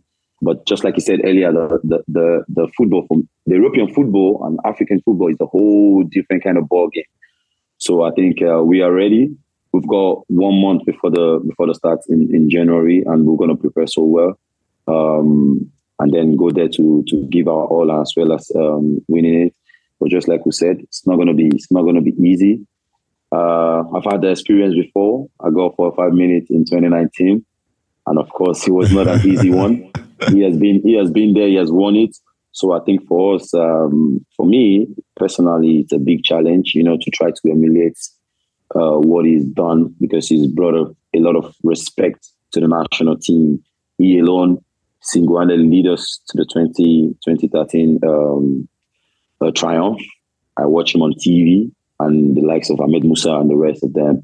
You know, for us going there, I'm going there fully like a full Super Eagles player. For me, it's uh, it's going to be a huge one, and I'm going to give my all, just like the rest of the team. We're going to complement each other to make sure we come out on top in this tournament. How humble is he, John? He's very humble, isn't he? You know, I, I told you he's very humble. He's very humble. Unbelievable. But then when he steps on that pitch, you know, this this arrogancy that you need as a top as a top top striker, which he has. Uh, but you know, when you see him, when he comes up to you, when he speaks to you, he's very humble. He's very respectful. But then when he goes on the pitch, I like that. I you he needs that to be able to perform, and he's got that. Can I just say, Victor, forget following in the footsteps of Didier Drogba. It's Odion Igalo. You want to follow in the footsteps of Igalo and come to Man United. That's my message, okay? Igalo, Igalo, Igalo is actually is actually my, my big brother. I love him a lot. You know, he's, even even in, even in 2019, after when I when I go to go to Mikel, I speak with him. You know, advice he sought me and um, me and Samuel and everything like that. Yeah, yeah. And then uh, I will go to I will go to Igalo also. We'll speak about a lot of things, how Yeah. it started and everything like that. These people are motivation to me, and I I tell you this. I will say it again, not because I'm here with on live with you and him, not because I know Igalo personally, but it's because of the love and respect I have for them, and I, I hold them on high esteem forever. For me, it's it's really a privilege. You know, Thank when you. he texts me to check up on me about the things that happen, Yeah. I never believed it was him. I, trust me, I never believed. It. I no, no, I'm, I'm being, I'm being honest. I never believed it was him. I, I told, I told my family. I said, I, because everyone, Mikel is an household name in Nigeria in world football. So I said, hey, you know who just called me now? Like who called me now? I said, I just spoke with Mikel on the phone. They were like, oh wow, what did he say? What did he say? I said, yeah, he's encouraging me to. You know, it's it's it's a privilege for me. I appreciate I appreciate you 100. percent Thank you, thank you. so about both of you, then we we really have to no, I mean, I had to, I, you know, I had to check up on him. You know, I. I knew what was happening, and um, you know, I know how sometimes how difficult it is. You know, when things like this happen in a in a football club, and also when he's becoming this this this household name, he's becoming this top striker that you know he's becoming. You know. Eh, it- There's, you know, the, the things will come across whereby you, you know he has to deal with, and then it was my it was my i just thought you know I, w- I was watching sky sports the other day and i thought you know i saw it on and i called somebody i said you know what can i can you send me over victor's number i need to give him a call and to check up on him and see how he's doing just to make sure he's fine i did and you know uh, and we spoke about it you know and and he told me he was fine and he you know he appreciated my phone call and I was so I, I was so happy to know that you know that he was feeling really well, and uh, and he and I told him that this is things you have to go through. Yeah. Uh, we all went through it. You need to become stronger. You need to stay strong. You need to show now uh, to those people how much you want to grow and who you are. And he did. Yeah, He came on the na- next game. What he scored. scored a goal. He did. yeah, yeah, yeah. Yeah. So I mean, that's, that's you know, And- it and just that's- shows. That's it, Victor. Through all of this, you're a better person. You're stronger for it. What you've gone through. Yeah, yeah. I, I, I think for each challenges that I've that I've been through, I think I, I used to have my moment where I reminisce on these things. Just like when I reminisce on my game, whether I've got a good game or a bad game. Even in life, I used to sit and reminisce because I look at I look back then, few years back, this type of situation, it could have been messy, even more messier.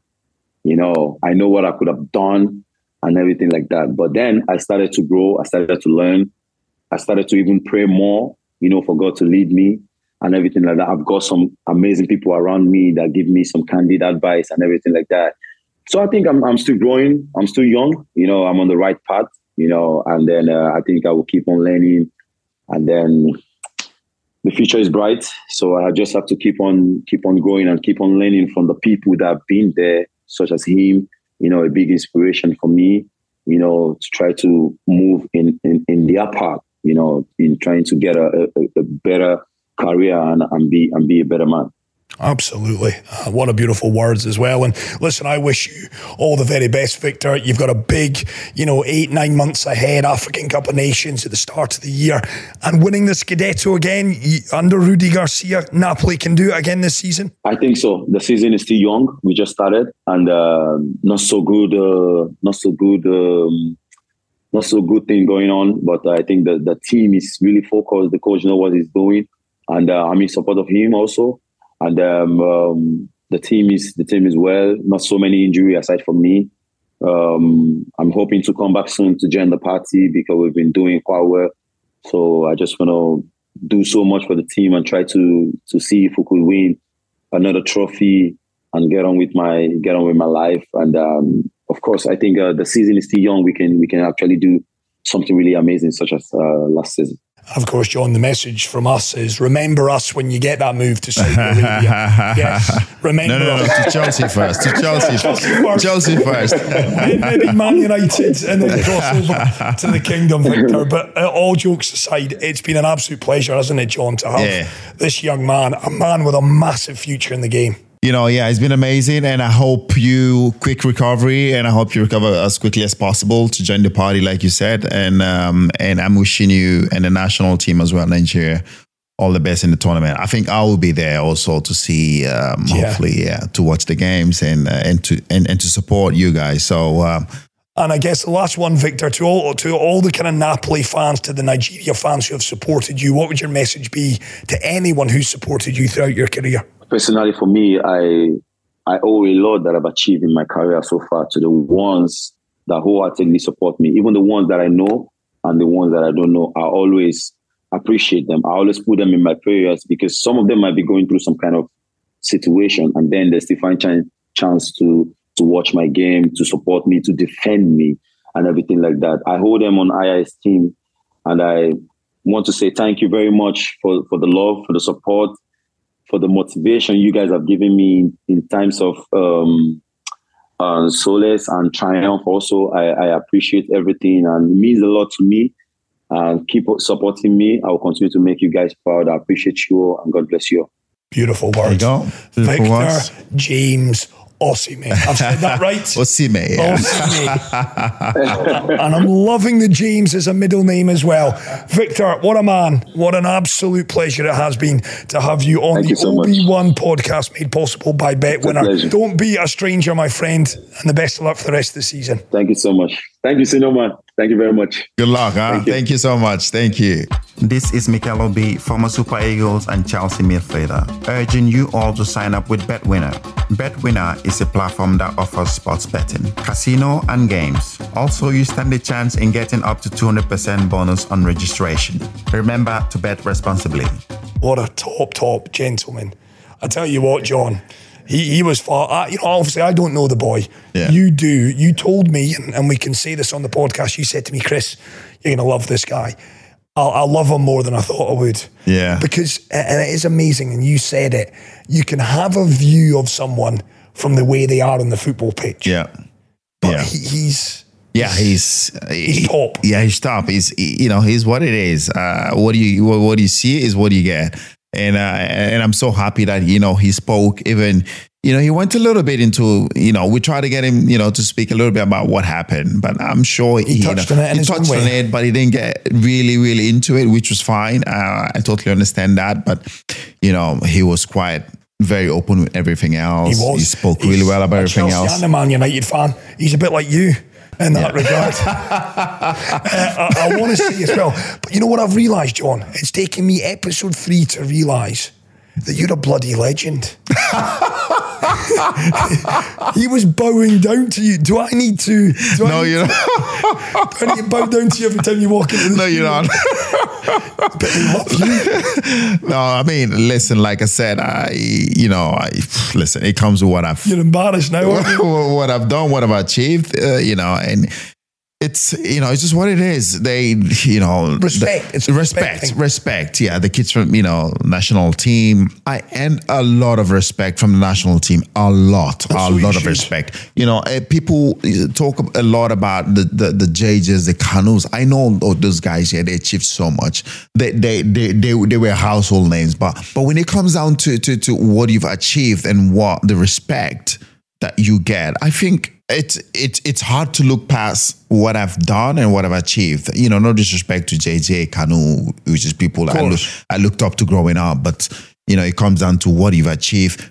Kids, uh, people watching you growing up, what you, how you conducted yourself playing as a pl- uh, football player on and off the football pitch, and the things you do as well now after retiring. You know, these guys they watch you day in day out, and the, the, the more you keep setting those standards and make sure you keep yourself on the highest level, You've done that. they will not forget that. And they will keep watching you and keep trying to see what you do day in, day out. Well, listen, Chris McCarty and the legend that I've just realised is with us every single week, for goodness sake.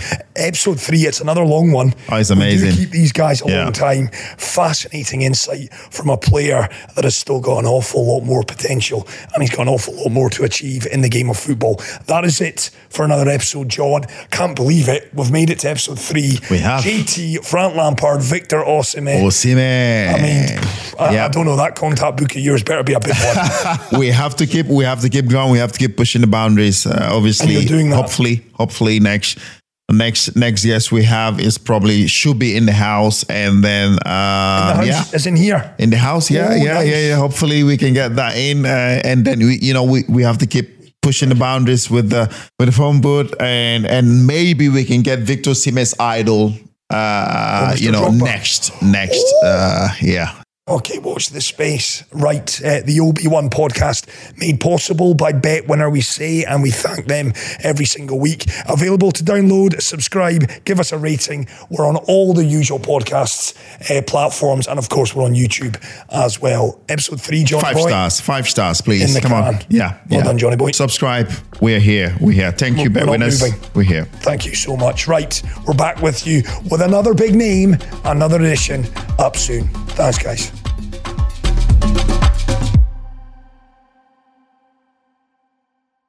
Sports Social Podcast Network.